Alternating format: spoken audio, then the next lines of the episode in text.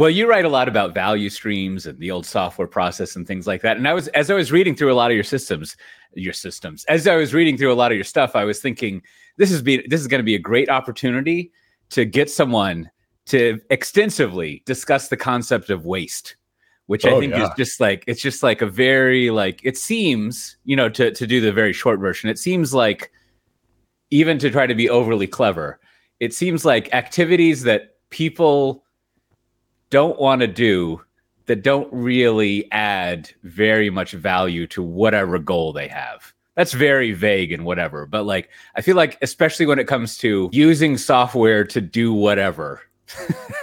right? Like like more so more so than just like developing Zoom zoom further out, Coté. Yeah, gotta- yeah, yeah. Exactly. No, you know, not you're being too specific.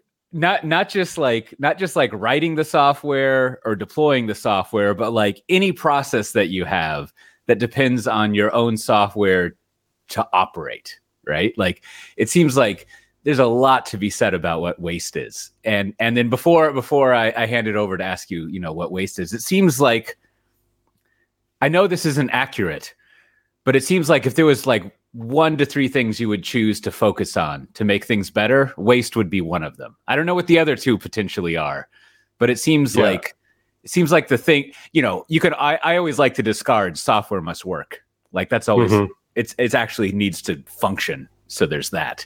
Uh, but like as far as other things, like it seems uh I don't know. It seems very high up there. So all of that said, what what exactly is waste in this concept? well, it's it's interesting because I, I like yes, it it certainly encompasses stuff that you don't want to do if that stuff doesn't add value. Mm. Because a lot of things that are really valuable, we still don't want to do them. Yeah, as, as I was saying that, I was thinking that's not the right criteria. The, the other thing is like one of the things I will say, like my first encounter with, I think the most consequential waste is when I was an engineer and I was working on stuff that I thought was super important. And I'm struggling away in, you know, in isolation because I didn't want to share the fact that I hadn't made progress and I was struggling. Uh huh. And, and this is like I'm trying to I'm trying to stand up like configuration management in a in a fast moving startup. And um and I you know, I didn't realize that I was just wasting all of my time and I wasn't doing anything that was ultimately delivering value to the organization because the engineers that I was building this automation for were fine with the thing that they were doing. They knew it, it was comfortable, they Mhm. knew the failure modes, they knew how to fix it when it broke. And I was trying to build this new shiny gold plated system that would remove all the, you know, from my perspective, waste and toil in the system and build something that was more resilient and scalable. And you know, the delay between picking that goal and going to work and delivering ultimately delivering something to the organization meant that I'd like departed from any kind of customer value from from the organization's perspective right? My Mhm. customer was the developers in in the company. And so i had this like reconciliation moment where i was like here's what i've got. It's not perfect but it does x y z Mhm. and at no point had I talked to one of these engineers. I hadn't sat shoulder to shoulder with them. I hadn't presented a plan. I just kind of went to work because I was like, I know what's valuable. I know what everybody needs. I know what I need. And so the waste in that context was just doing the wrong thing. And I could have been doing it the right way, but I was like running in the wrong direction. And, you know, my, my lack of success was actually uh like less consequential than if I delivered exactly what I wanted, I would have built a gold plated brick that would serve as a doorstop, you know. Sure.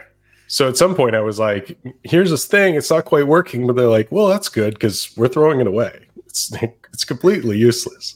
Uh-huh. We're going to be doing this thing over here. Yeah, yeah, you know, it's making me think. So, so tell tell me what you think of this. If if we were to try to uh, break down waste again in this context into a couple of things, a, a couple few things, if that's a phrase.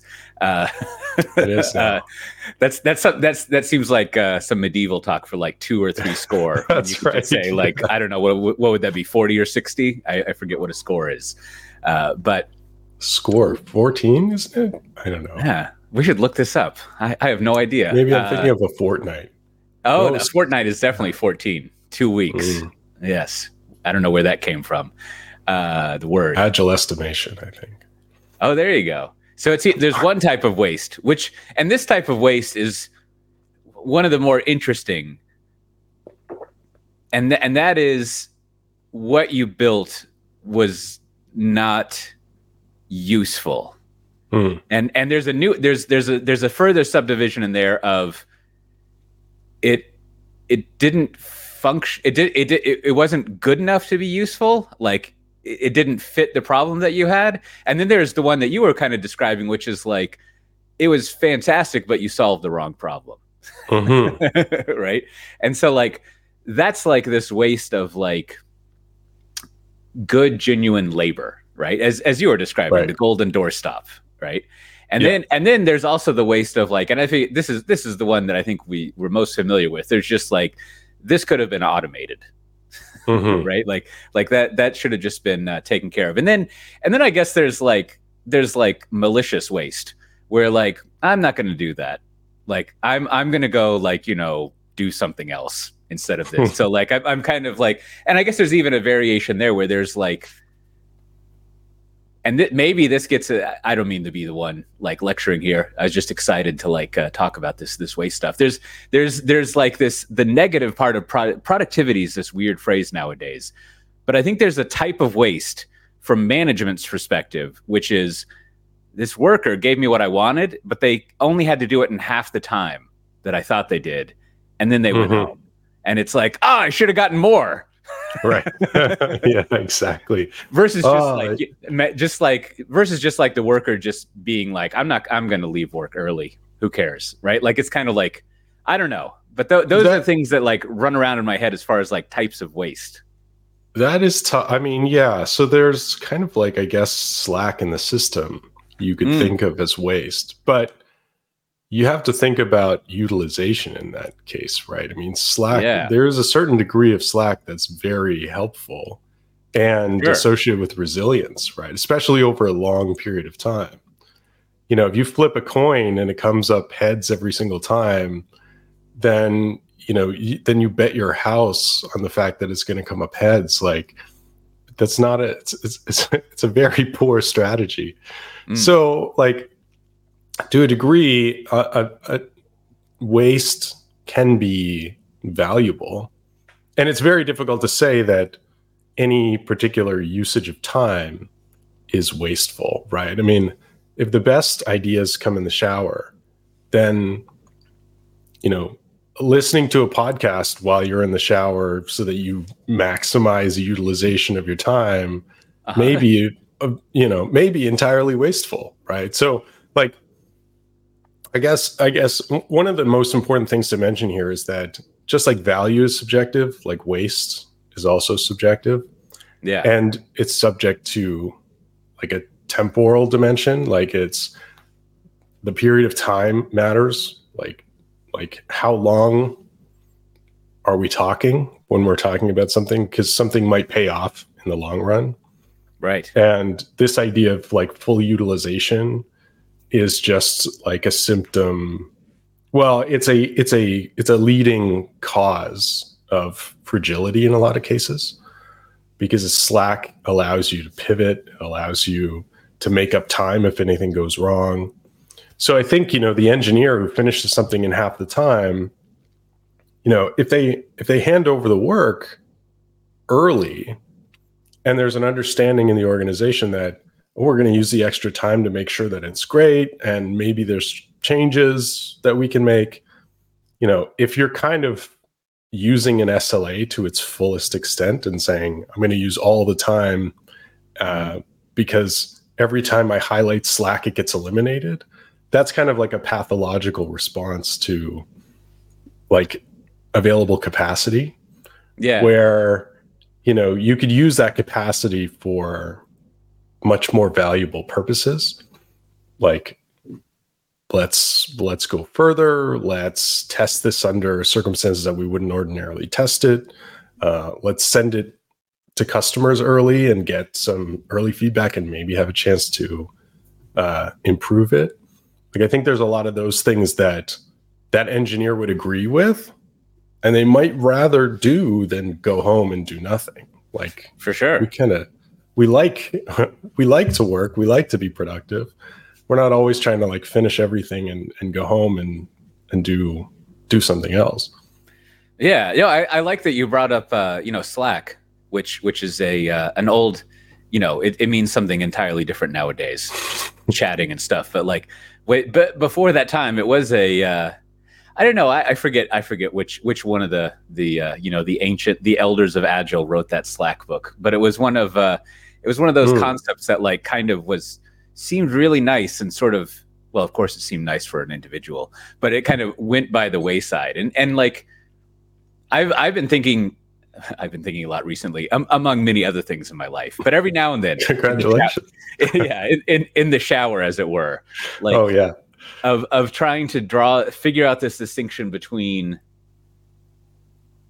between like productive output and having a a reliable capability, even if you're doing nothing with that capability, right? And and and and you know, you were kind of we've we've kind of brought up a few things, but it's sort of like like the example I was thinking about the other day is like uh, you know I had to renew some medicine I had, and and I was thinking like I don't really know if my pharmacy like needs to update their software every week. Like, of course, if mm. there's a problem or like there's some regulation or all those things, right? Like you right. know, if the, if the screws in your building are rotting out, you got to go replace those. No problem, right? To, to be metaphoric, but like they probably don't actually need to do that much.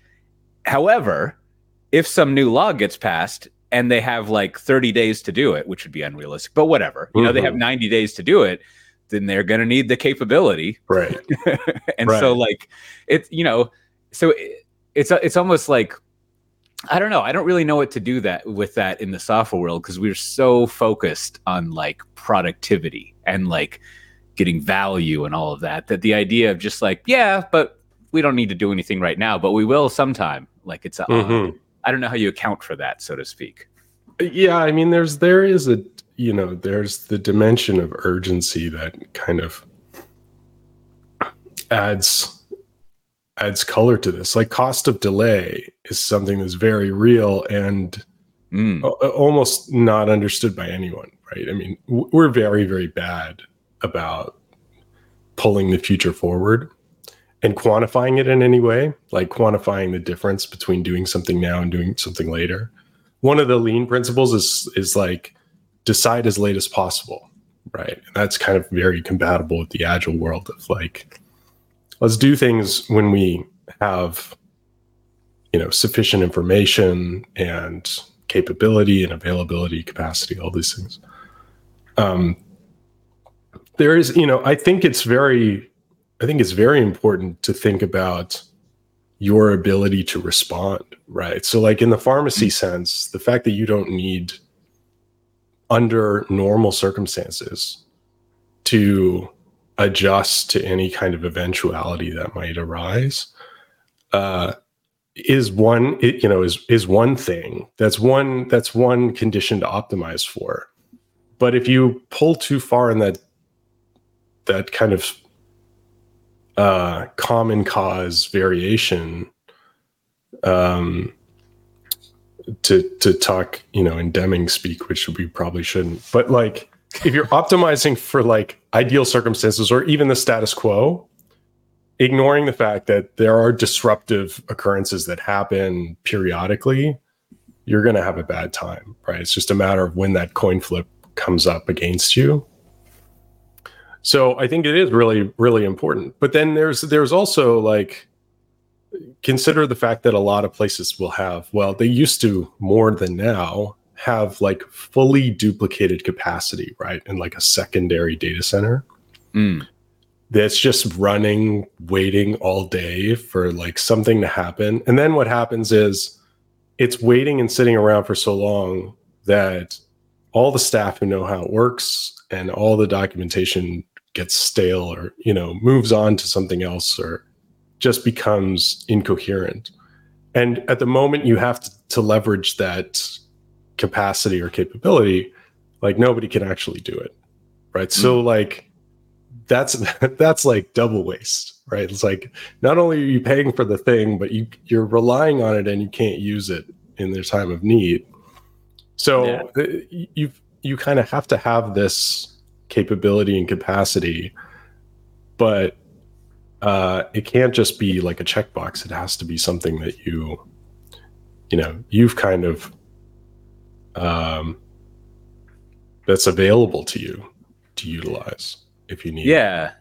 Yeah, you're making me. I, I, I like I like the, the the way you're going with that that coin flip thing. Like in in in the sense of it, it it is kind of a vivid way to imagine like you assume the future will be like the past and and you make big plans on that and so you know and, and this capacity thing is kind of like this like ah we haven't had to update our app in three years right like it people call in they renew their their uh, their drugs they get them done right and so there and so therefore we can make plans based on that instead of like uh but you know the the uh, the coin flick makes it more. Uh, but we like we we we both work with banks and, and large like financial institutions. We work with a lot of these companies that have these regulations that come down the pipe.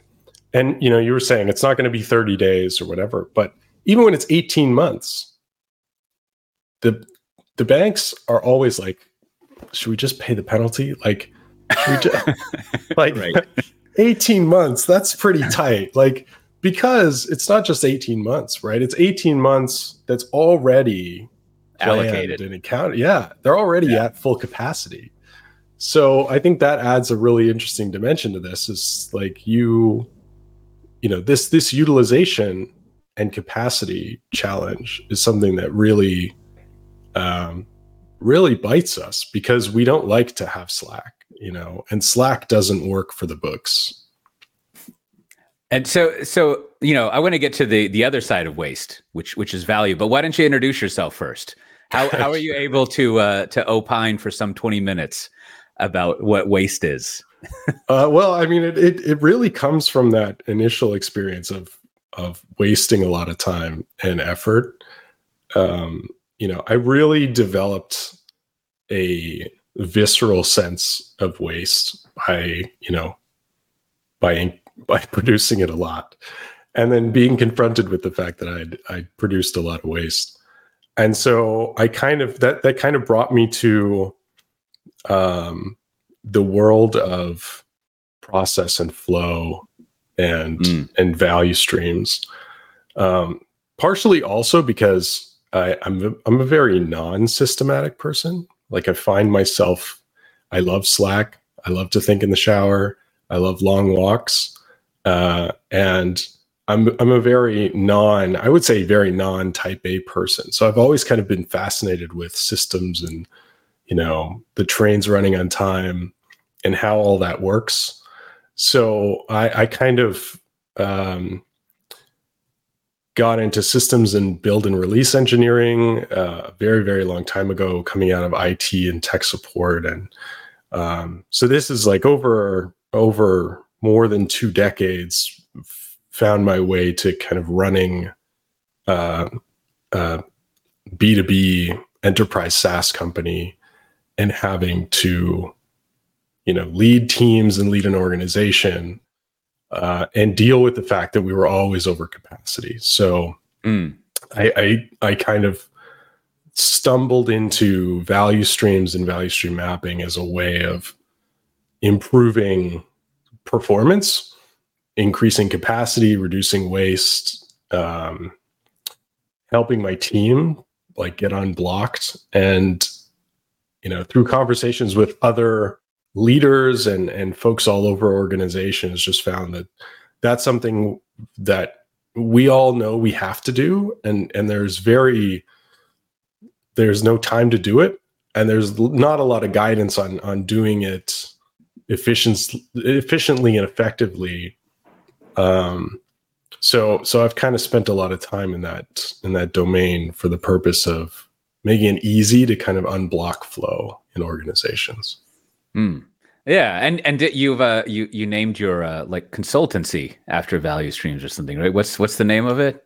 Yeah, it's called Visible Value Stream Consulting because yeah. I think the visibility is is really the first thing that unlocks people's understanding of like what's happening, what's where the waste is, where the issues are, where the opportunities are. So uh, I'm a big fan of visibility. So like here's here's like I you know I was saying we could go over basic definitions of things, but but when as you're going over that, you've got I think you've got a great perspective on a few things that always like uh, consternate me in the shower or out when I'm thinking. I, you know, I, I a similar just like uh, idle mind of uh, productivity, so to speak.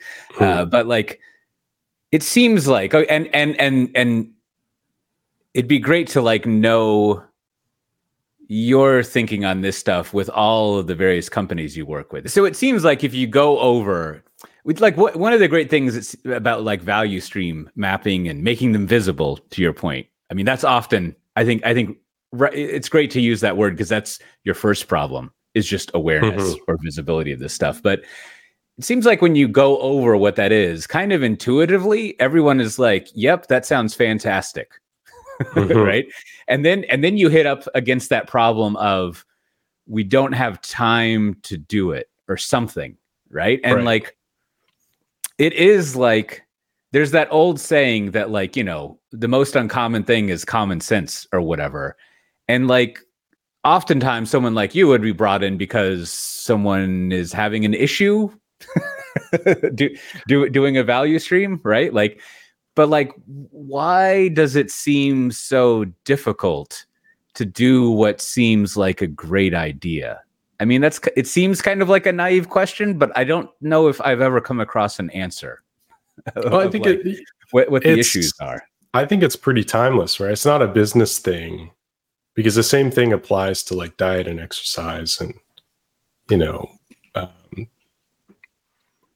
it, it, everything in life I think goes back to that earlier point about pulling the future forward, right? If we could sort mm. of, you know, think about the Christmas Carol, where w- we have kind of the ghost of Christmas future.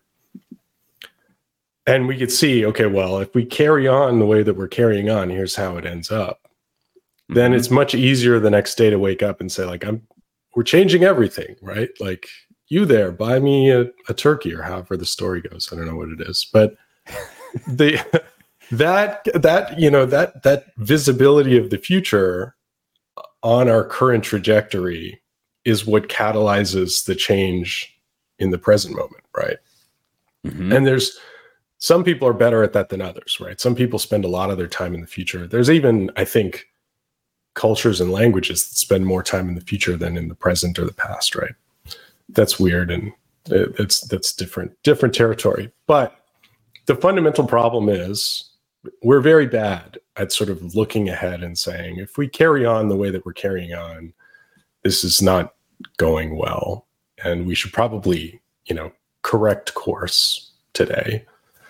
Uh, and that's a really that's a very real problem that i think affects every kind of change initiative and effort and I'm not aiming to solve that because I'm, I'm, I'm, it's not my place to solve it. So what I've done in kind of response to that is shrink value stream mapping and shrink all of this stuff to fit into the slack that we have. So what I wanted to to do to account for that is remove the time objection and requirement to say mm. if you have 60 minutes or an extended lunch meeting or you know if you have time for a retrospective fit value stream mapping into that time box and now you've removed that like common hurdle of we'd, we'd love to do it but we don't at the time so i think you know rather than say well you're just going to have to block out two days and and th- that's the cost of entry. You know my approach has always been how do i make this accessible? How do i meet people where they are? How do i make it fit into the time that's available? And i think it's also helpful because you know that parkinson's law is something that i reference all the time or i think about all the time. The idea that like everything will happen in the space that's available for it to happen right? You'll, you'll finish everything right before the deadline 99% of the time. Or you know the, the pessimistic version of parkinson's law is just that like if you have something that takes five minutes it's going to take an hour if you have an hour to take. But right. i kind of i like to think about the the inverse of that of saying that if you time box something if you shrink it and you make it possible to fit it into that time box then um you know there's a there's a there's a a very motivating factor in that deadline, that end of the time box that can work in your favor and kind of act as a forcing function, like an enabling constraint. Yeah, now that makes sense, and and, and I, th- I think what you uh, what you laid out there, like it's it's uh it's useful. You know, th- there's a, you start with this principle of like I I don't know a uh, uh I mean you you said it well enough, but to try to say it you know in another way, like people don't really value optimizing for the future too much. Like like are changing things they're doing right? Like the example i always use is like flossing. Like we all mm-hmm. know we should be doing that multiple times a day and i'm pretty sure we don't i don't right. know well the, right. the other thing that you know that we touched on earlier was this idea that if you can do something in half the time in the wrong organization that's usually used to your disadvantage right it's not mm, usually right. celebrated and you know you're not rewarded for taking less time or doing something more efficiently the the the end result is usually that you get less budget your expectations are raised um, slack is driven out of the system so in you know in a lot of organizations i think that the common management paradigm uh, actually works against improvement because there's mm. there's not a positive response to improvement. So what do you do you think do you think that you know going on with kind of like the the the default disposition of people in a uh, a large enterprise the the kind of people that we work with it seems like most and uh, people i don't mean that in a judgmental way but collectively like there's not a lot of thought put into like engineering how the work is done.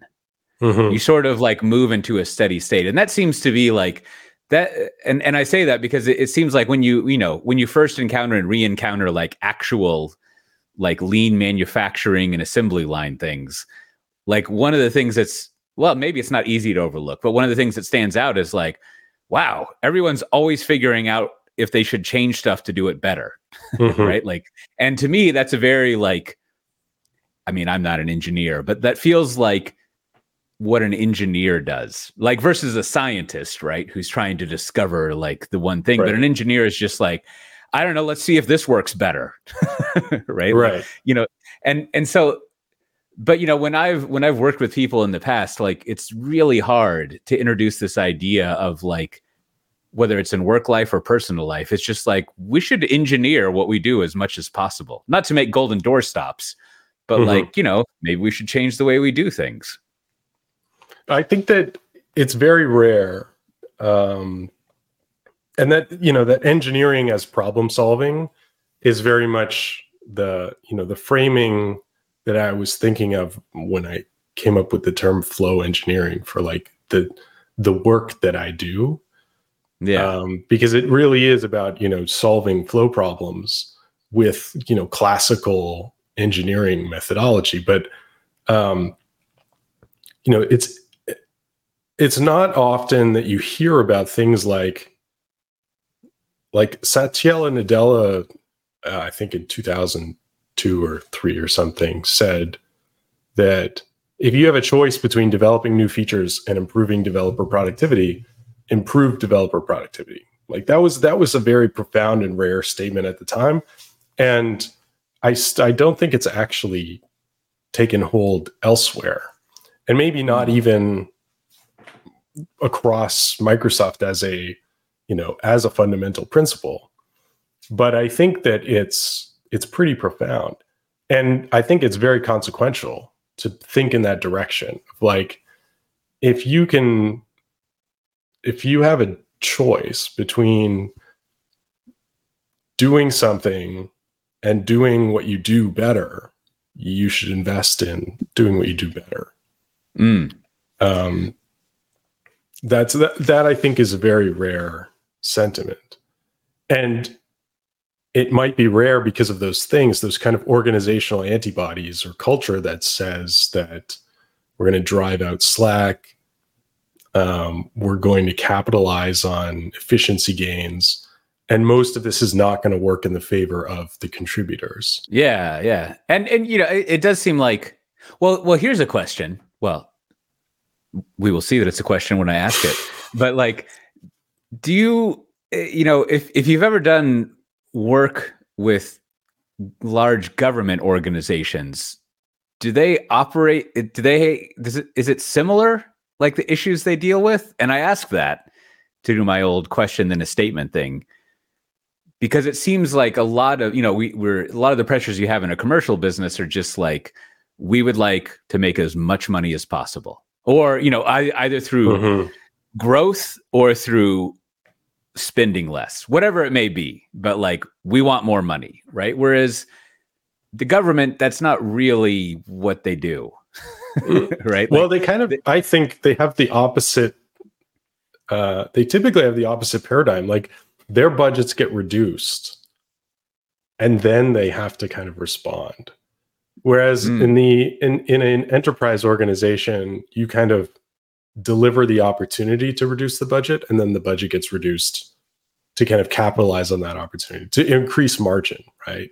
And yeah. I don't think margin and growth are the same. You know, you're kind of flipping them in government. Sure. Everything is constantly trying to be minimized. Um, so, I, yeah, I, I do see a fundamental difference there but it, they're not any you know they're not any more or less efficient as a result. I would say that you know they're sure. they are less efficient uh, because it's very very wasteful to just like cut budget and then see what you know see what happens? see what happens right? Like let's just cut the budget and they'll figure it out. Like that's not that's a very i think a very counterproductive way to drive performance yeah. improvement yeah, yeah, yeah. No, it, it, it, so so then you know we, have uh, uh, been very abstract here, thanks to my meandering. But like like what what is meander? what what is? Let's go over like what value is in this context, right? And you know, you mentioned we've mentioned a few things here and there, you know, top and bottom line revenue and making money, blah blah blah, those things. But like, what's a what do you think about and what has been the practical meaning of value in in the work that you've done over the years? I i think that you know value is one of the least understood things in the in the technical world but even in the business world you know we kind of abstract it. Well maybe maybe we don't abstract it but we kind of proxy it behind metrics right? Mm. um but I think it's helpful to think about a couple of things. First of all, like you don't ever define value, right? Like value is uh, evaluated by the recipient. So this, I, I think, is one of the fundamental things behind like deliver fast, give fast feedback, because everything up to the point of delivery is expected value, like an assumption of value, and that reconciliation of like post delivery utilization um, and then feedback is ultimately you know the opening the schrodinger's box and finding out if the cat's alive or dead right so the this is I, I love conversations like this because I will go like I'll go really abstract, but I'll I'll, I'll try to rein it in. The the thing that was really helpful to me was thinking about it across three dimensions. Like value to customers is one thing, probably the most important thing to the business. Um, but there's also value to the organization in terms of longevity, resiliency, sustainability, capability, scalability, all these things that enable the business are also valuable, right? Um, because they enable that customer value or they support it. And then there's value to contributors, which is, you know, a, an understanding that you can't do any of that stuff if you're not providing value to the folks who are actually doing all the work. And hmm. that's, you know, that goes beyond monetary compensation, right? It's it has to do with personal development and positive feedback or constructive feedback, useful feedback, uh, meaningful work, all that stuff. So thinking about, you know, one of the things that I did soon after starting to map value streams was I started mapping out outcomes, like trying to understand what are we actually trying to do? Because a lot of cases we go in and we'd start to map a value stream and then it's very hard to decide what to do if you don't know the ultimate purpose or the goal of right. doing doing the work. So after divine, defining a target outcome we look at like what are the benefits of this? What's what is this actually going to do for customers for the business and for ind- individual contributors? And that's really clarifying. It's really helpful because just having a target outcome doesn't necessarily help you make the decisions as you're navigating towards it. As much as understanding the value from these three different dimensions because they kind of act as guardrails for you to stay on course. As you can consider well okay if we do this yes it's valuable to customers but we'd be significantly sacrificing margin which is unsustainable or this is going to be great for customers but we're it, we're going to hate doing it. So ultimately right. that's going to work against us. Yeah yeah you know i th- those are I, I, like that idea of like it starts with uh whoever the user customer whatever it is right? And like that does seem that that that is that does get confused a bit in talking about value in software. And then yeah and then rightly so. Like that's why you want to get it in front of them as soon as possible because you kind of have no idea what's going on. And until well that's that's not accurate. You need feedback. You need to test mm-hmm. out what uh, what what people uh, like or not. And it, and it also does seem like with those with those three angles you can or those three perspectives mm-hmm. you can also like there you, you can kind of get over one one of my least favorite things in in all this kind of work is like is like constantly asking why. Why are we doing that? Right. what's the goal of this? The why? And and let's i i even you know there's this phrase that like puts my uh, uh the back the hair on the back of my neck like on edge where someone's like let's take a step back and ask why we're doing it. it's just that every time i hear st- take a take a step back i'm like oh this is going to take a long time. Right. But like it it is it's like it's a different approach to answering this why question, right? And I think maybe what what irks me so much about people asking why is I feel like they're just trying to come up with an excuse that I create to not help me. right? Like and and versus well, let's make sure we're doing something valuable, right? Like you right. do want to do something, but I'm not questioning if you should be doing that thing in the first place. Instead, we need to figure out like across these three to use another loaded term, stakeholders. Right. Like, is this going to be good? Right. And right. Uh, so it's it's it's better than just one single metric of value, I guess. I, I think, and it's this is a tough it's a tough domain because you know the the dominant narrative I think is really confusing. You know, a lot of people think about direction and purpose uh, and they think about um, you know start with why right? They start with what's the what's the big idea or what's the reason for all this stuff. But I don't think you can even get to that unless you have a vision, like unless you have a what, unless you have something that you're actually heading towards, then you can't really measure like, is this the right thing? Is this like one of the things that we did with outcome mapping was we changed whys to benefits because why is just you know it's it can be very abstract and very difficult for people to think about but benefits right. is a lot clearer right and so if you think about benefits to these stakeholders um, you're framing it in a positive but also like more concrete and tangible mm. dimension that's much much easier to talk about. And i think that's that's that's something that's really powerful. Like because because value is you know it's it's very difficult for people to talk about. You know it has this temporality to it. It has subjectivity to it, uh, it is not very helpful.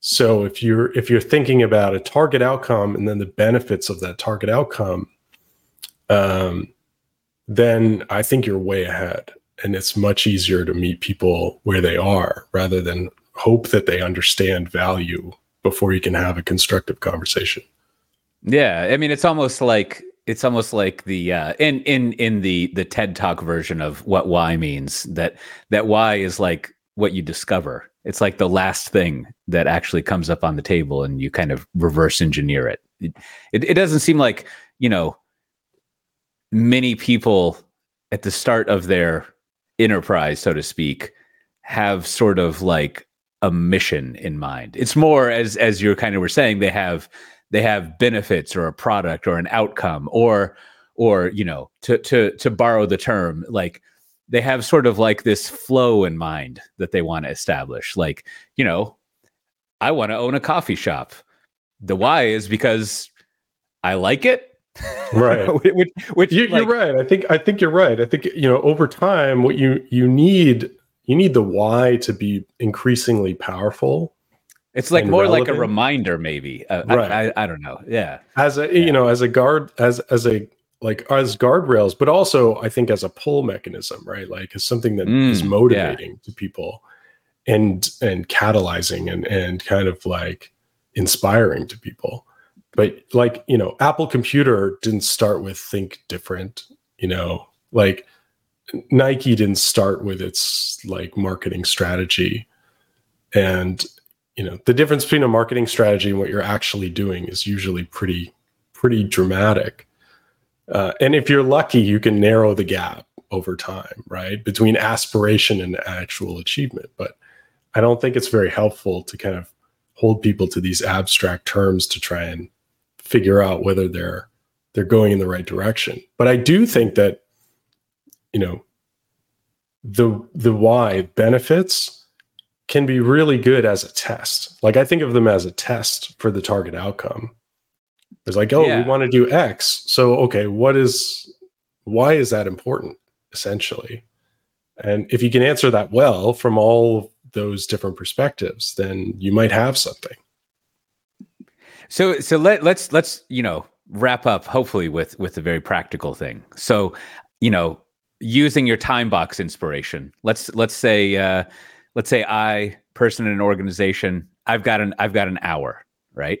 And uh, I don't know. I found a, a, a an empty whiteboard and some markers, and you know, just me alone or this person alone.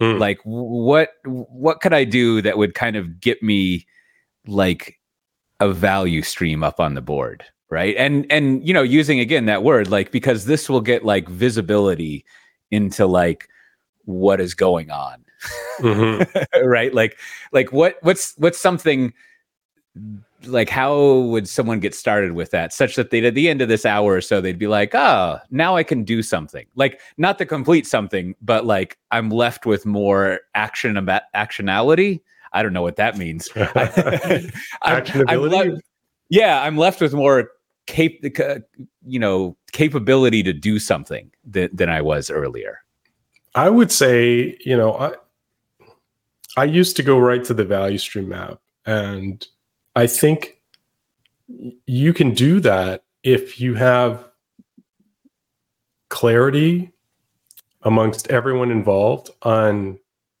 why you want to what the purpose of mapping the value stream is right? What are you hoping mm. to get? Are you hoping to increase quality? Are you hoping to increase throughput um, value added time? Like you can use a value stream map for a lot of different things but there's no real value in just mapping a value stream sure. uh, compared to you know having a purpose for doing it because you know if you sure you'll find stuff but it might not be the most important thing and you might get distracted by what you find and you could have a completely more valuable target um, that you're not serving by being distracted by what you find in the value stream map so i would suggest doing an outcome map first which is why i start you know mm. I, I always start everything with mapping an outcome because it's that's actually quite actionable. So if you uh, the basic structure of an outcome map, the way that I do it is um, this acronym OBON. So outcome, benefits, obstacles, next steps. And if you zero in on a target outcome, like we want to go faster or we want to eliminate waste, very simply, those are, you know, not super specific, but they're specific enough. And then you yeah, think about the benefits. I think they're also well known and understood. Yeah, most people know what that looks like roughly. Um, so that can be a great starting point. The obstacles is another thing that we don't think about very often, right? Um, but they increase that actionability by understanding, you know, what are we going to trip over if we just start running in this direction? And then next steps can be anything from value stream mapping to a survey to interviewing people. Um, so that kind of creates options, but also focuses those options on action, like on actually doing something. Uh, and you could take that and, and go and map a value stream or do any number of other things. But it's, you know, it's probably not true that you know exactly what to use a value stream map for unless you've kind of thought about those things first. Yeah, now that makes sense. And then also, as you were as you were mentioning, right? It seems like, I mean, you you know much better than I do with much more firsthand experience. But like one one of the great values of a value stream is all of the people involved, and just sort of like having them share in that moment. And and you know kind of the the see, seeing what's going on there. Whereas like you know if only one person knows the value stream that's of limited utility unless it's yeah. a one person organization. Right exactly. But i mean to to to you know to really address your question if you're one person you could probably very quickly do that outcome mapping stage and then to, to speak to the, the value stream mapping itself, the fastest way is to actually work backwards from mm. uh, delivered value in a case that has already been delivered. So think about something that happens pretty often in your organization. Like you don't want to take a one off occurrence and try to map a value stream because there's probably not much of a stream there. But if you're talking about a release process, for instance, go from customers are using the new feature that we just released and then work backwards from okay what happened to make that happen and what happened to make that that happen and you get the the structure and then you add timing to that structure so you say how long did each of these stages take and how long were, were we waiting between the stages and that's kind of right. the simplest representation that gives you a lot of information and you probably have something pop out that's that's very clear and very actionable. Right, and but you know, and and then I mean, as you were rightly saying, you don't want to have uh, gratuitous optimization, right? Like you need to have a, a reason to be doing that. But but now I I think that that's exactly what what that that's perfect in the sense of it's to boil it down, just do a value stream of something that already happened in, instead of like because you can also just do a theoretic one right? Like what would it take to do this or you know whatever but just like think back on some process that already happened and just map that out and then that's what you can do for your hour break right? Like yeah you can do that really quickly and it's you know it is this kind of very comfortable retrospective activity. Um, it's very productive way to run a retrospective. So like you could do it in your next your next retrospective. Like you can work backwards from okay, well we delivered these things in the sprint. How did it happen? And then you can find okay, well where was where did it feel really difficult and where do we feel like we spent the most time and that can be super productive. Yeah. All right. Well, great. Well, this this was uh, this is fun. I think I think I have a uh, uh, slightly more precise and delightfully confused notion of waste and value and all these things. Like I, I think I think that you know to to use the old silly joke, right? Like the the the the more confused I, I feel about things, the more I feel like I understand them. Like just because you have all the angles and nuance. So so that was great. But like so, if people are interested in uh, looking into more of this stuff, seeing what you're up to, where where would you send them? Uh, well, I spend a lot of time on LinkedIn, so you can find me on on LinkedIn, uh, or if you know if you search value streams anywhere, hopefully I come up. Um, I, I, do have a, a just putting putting the finishing touches on a book called Flow Engineering that's going to mm. come out through IT Revolution. So you can take a look at that on their website, and um, yeah, I'd love to talk to anybody about waste and value and flow in in big complicated environments. That's my favorite thing to talk about. Yeah. No clearly. It's yeah no it's it's a good topic. The uh figuring out how big systems work and don't work is always uh fascinating as you were kind of alluding to earlier. Well well great. Well if you've uh, listened this far you've been listening or watching to another tanzu talk episode. If you go to tanzutalk.com you can hunt down the show notes or if you're watching a video i'll put some links down below things mentioned. And with that, we'll see everyone next time. Bye bye. Thanks.